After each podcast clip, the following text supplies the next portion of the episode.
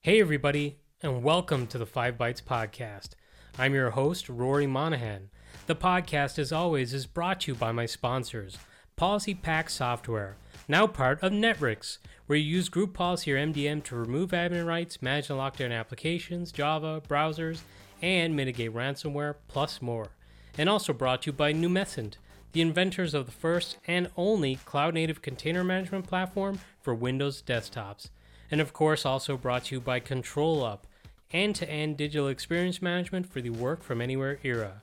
ControlUp, happy users, happy IT. If you enjoy the show each week, you have these awesome sponsors to thank. And now for some news.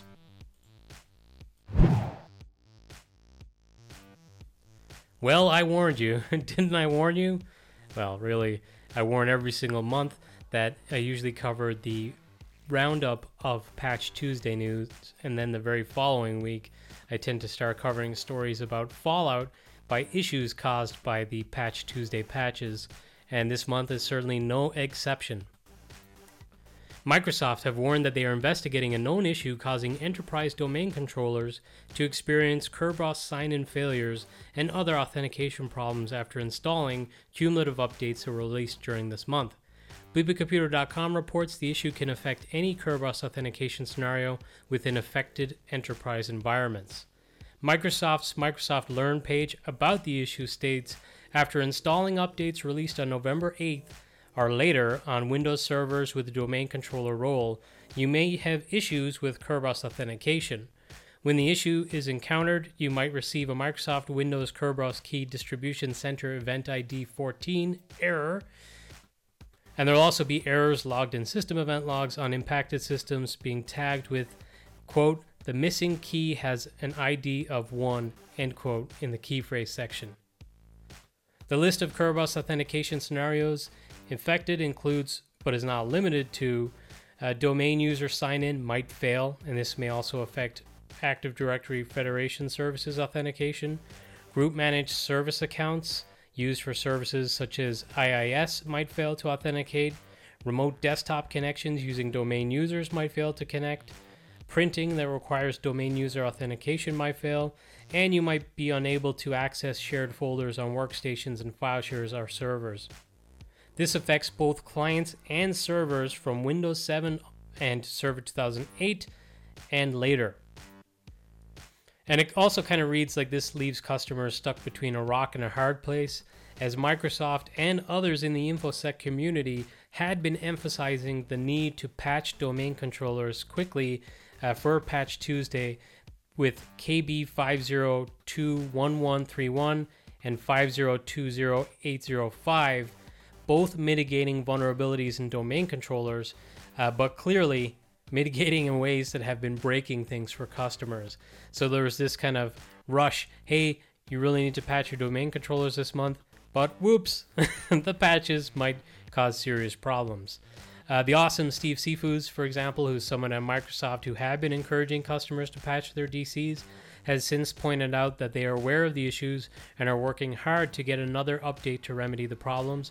And while he understands the frustrations that people are experiencing, he reminds people to also not personally attack those working at Microsoft, which you think that should go without saying, and that people would act like professionals and adults and would not attack other people over something that's, you know, very difficult to control. But here we are, this is the world we live in. So certainly proceed with caution with these patches this month, especially on the domain controller side, and hopefully keep an eye out, and Microsoft will release an updated patch soon, we hope.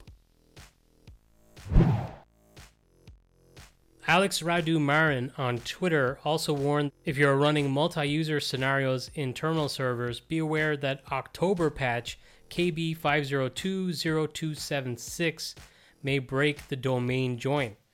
There's a valid workaround, but it introduces a vulnerability CVE-2022-38042, which is an Active Directory Domain Services Elevation or Privilege vulnerability.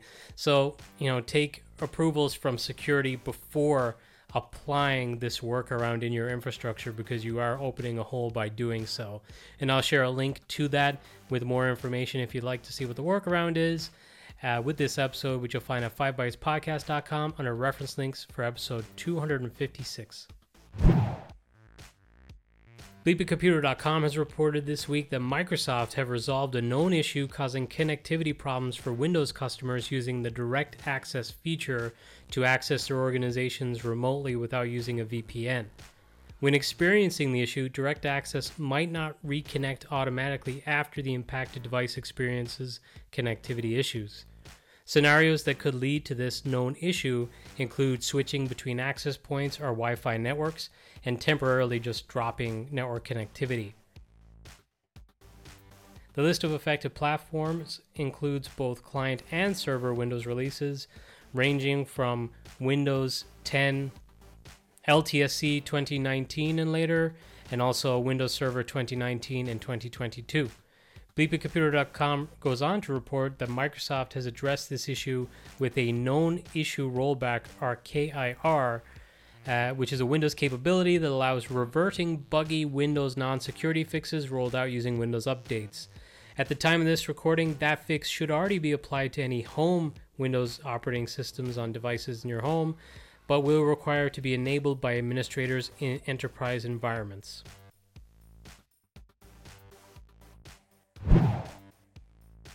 An Ars Technica article this week reports that more than 24 Lenovo notebook models are vulnerable to malicious hacks that disable the UEFI secure boot process and then run unsigned UEFI apps or load bootloaders that permanently backdoor a device.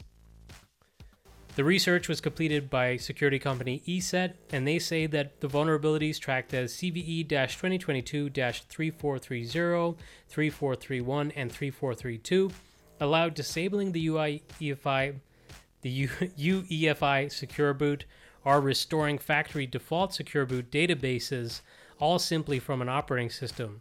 And secure boot uses databases to allow and deny mechanisms, with the DBX database in particular storing cryptographic hashes of denied keys. Now, disabling or restoring default values in the databases makes it possible for an attacker to remove restrictions that would normally be in place. Just as ESET published their report on the vulnerabilities, Lenovo published 25 patches as well. And there is a vulnerability that only affects the IdeaPad Y700-14ISK model, which is an end-of-life notebook model, and that will not be getting patched. So if you're still lagging behind on that, sorry, it looks like you're kind of screwed on this one. In some actual positive security news this week, a reminder that the Microsoft Authenticator app will start enforcing number matching on all tenants from February 27th next year. And you can find some handy change communication templates at aka.ms/MFA templates if you'd like to communicate this upcoming change. And if you're listening to the audio-only version of the podcast, the video version on YouTube, you'll actually be able to see an example of one of these templates for communicating the change.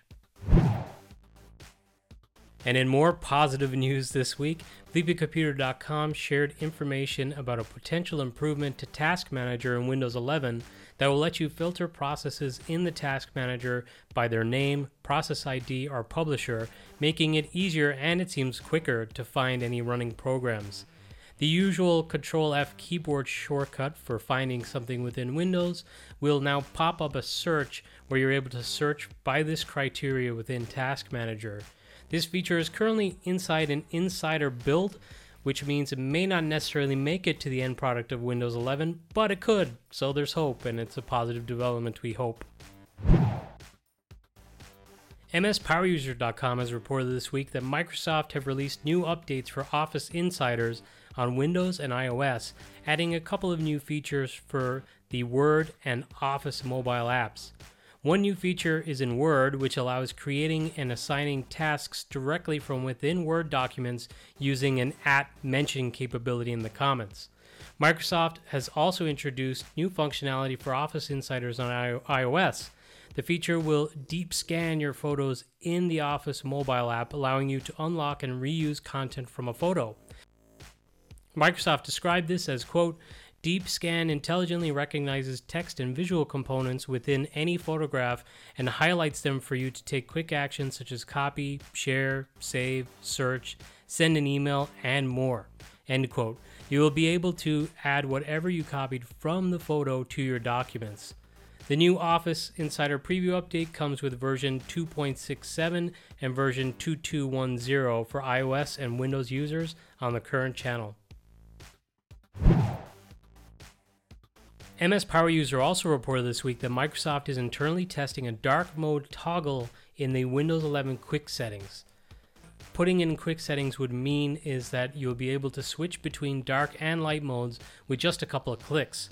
You will no longer need to go to the personalization page in the settings app to change your theme. You can just edit the quick settings toggle, so if you do not want the dark mode toggle there are other toggles that might be more important to you. Whatever the case, a lot of Windows 11 users will find this very useful. And this is not something that was formally announced just yet. It was just picked up and reported on by some media outlets, so there is no timeline for when this will become publicly available. In the What's New in Intune for this month, Microsoft have issued a reminder that they'll be ending support for Windows Information Protection. Windows Information Protection, or WIP, policies without enrollment is being deprecated, so you can no longer create new WIP policies without enrollment. Until December of 2022 this year, you will be able to continue to be able to modify existing policies until the deprecation of the without enrollment scenario is complete. So be sure to check out the information and the support page for this if it is a feature that you're currently using, and I'll share a link to that with this episode, which is again episode 256. Microsoft also announced for Intune a user scope configuration feature for Azure Virtual Desktop multi-session virtual machines on Windows 11 is now generally available. In April, Microsoft announced general availability of device scope configurations for Windows 11 and Windows 10 multi-session, which enables you to manage VMs using Intune settings catalogs and the endpoint security blade. And this new update enables you to configure user scope policies using settings catalog, configure user certificates, and to configure PowerShell scripts in the user context. You can manage device and user scope configurations for those multi-session VMs now. You'll be able to easily create new endpoint security policies like you do for physical devices by just choosing Windows 10, Windows 11, and server platform, and you'll be able to manage multi-session VMs created in the Azure Public and Azure Government Clouds. And to get started, you can follow the instructions on the landing page by Microsoft and review your configurations and get started. And similarly, a quick reminder that the desktop analytics feature within Intune will be retired on November 30th of this year, so just right around the corner. While you can use endpoint analytics, I think this is a good time to shout out show sponsor ControlUp, who for my money have the best monitoring, analytics, and support tooling for physical and virtual desktops, including any of your Azure Virtual Desktops and Windows 365 Cloud PCs. The awesome Tim Mangan has announced his next two training sessions that will be held January 23rd to February 3rd, and that's on AppV and MSAX packaging, and that one's going to be held remotely, but also another event that's going to be held in April in Culemborg, Netherlands, that's going to be in person. So if you'd like some excellent AppV and MSAX training from probably the best in the business, then for sure sign up either to attend remotely or in person in the Netherlands. And there were some updates this week from show sponsor Numescent, who published details of their November updates to Cloud Pager, the most notable of which includes multi-source support, with Cloud Pager adding multi-source features for all supported container formats, including AppV, MSIX, and Cloud Paging, which enables users to specify registry values within the Cloud Pager client settings to identify local sources where their application packages may reside. And if you have your own network drive or network store, Cloud Pager can automatically check this location first to determine whether your respective application containers are there, which can drastically improve application launch speeds depending on your scenario. There have also been some significant performance improvements to the product as well, which they say to meet the scale of the enterprise customers, they've been working on improving the load times. And in some cases, there's 100% improvement for customers with large amounts of work pods and desktops, with some even realizing gains of 1,000x. Another improvement or enhancement for this month is improved error message handling or error messages, which is always welcome to IT administrators. And just one final reminder this week that I will be presenting at the upcoming CUGC Ireland event in Dublin that will be held on November 17th, which is Thursday, starting at 1:30 p.m. in the Teeling Distillery. So there's still time to register if you've just heard this as it's launched. So register and come along. It should be a great event at a really cool venue. The festive tech calendar schedule is now live, and the official charity has also been announced for this year, which is Missing People, an organization that helps search for and support missing people to ease the heartache of their families. If you could spare some money to donate, please do so. And of course, check out the schedule for all of the great content that will be coming up in the month of December. And as I did last year, I'm also going to run a giveaway during the event. So keep an eye out for that. I'll mention it on an upcoming episode of the podcast. Another community event that will be held very soon. On the 9th of December, the next Cloud Paging user group is going to be held.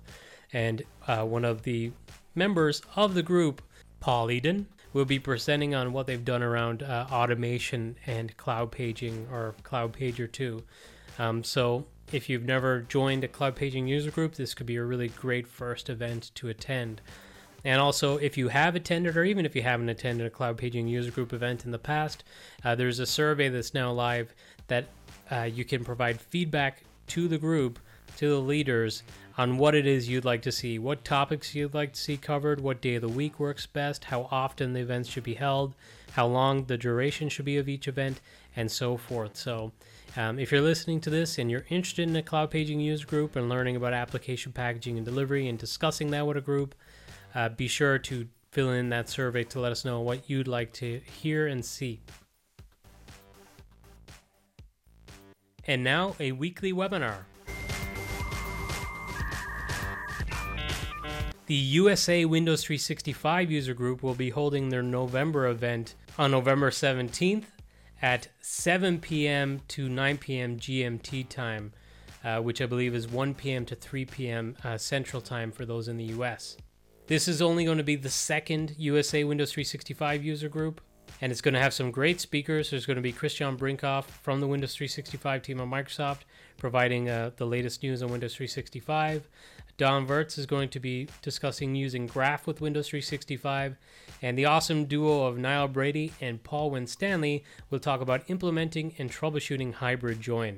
So for all of that, register and attend the Windows 365 user group for the USA. And now this episode's scripts, tricks, and tips. First up this week, a tip from myself based on some of the tweets and news coming out from Twitter, but that is to be very careful what you put in your work instances of Teams, Slack, or Zoom. Just because maybe chats are encrypted within an environment or within the instance, do not assume you have privacy. Do assume that anyone in your organization with the right privileges would be able to see everything that you type in there. So for better communication, maybe use Signal or something like that and have your own side conversations. Obviously, be a good steward for the company. Be professional. Don't put anything that's sensitive that the company would not want outside of its own communication channels. You know, kind of use it selectively only where you need privacy from your boss, I guess. Meryl Fernando had an update to the excellent cmd.ms that I covered or featured on a previous episode of the podcast. And if you do not remember, this is basically some shortened URLs for a lot of the different 365 and Azure dashboards and services. So instead of typing out something like maybe endpoint.microsoft.com, there could be like a ms. whatever. And to further this, Mero Fernando has created a Firefox add-on that you can use for even streamlining the whole thing even further. This week I saw Stephen Judd shared a tip on Twitter asking how many have closed their laptop and put it in your bag to find out that it hadn't really gone sleep and now your bag and the laptop was flaming hot when you pull it out. Well, Steven provides a PowerShell commandlet that you can use. It's a simple function to help ensure that your Windows laptops or devices go to sleep. Finally, the awesome Helga Klein shared a tip, or rather a tool that he really likes, which is Process Hacker, which seems to allow you to do a whole lot of different things with Windows processes, including monitoring the system resources, debugging buggy software, detecting malware, and more. So I'd never actually heard of this tool before. It piqued my interest, and it might pique your interest too. Well, that's it for this week's episode of the podcast. Thank you all so much for listening.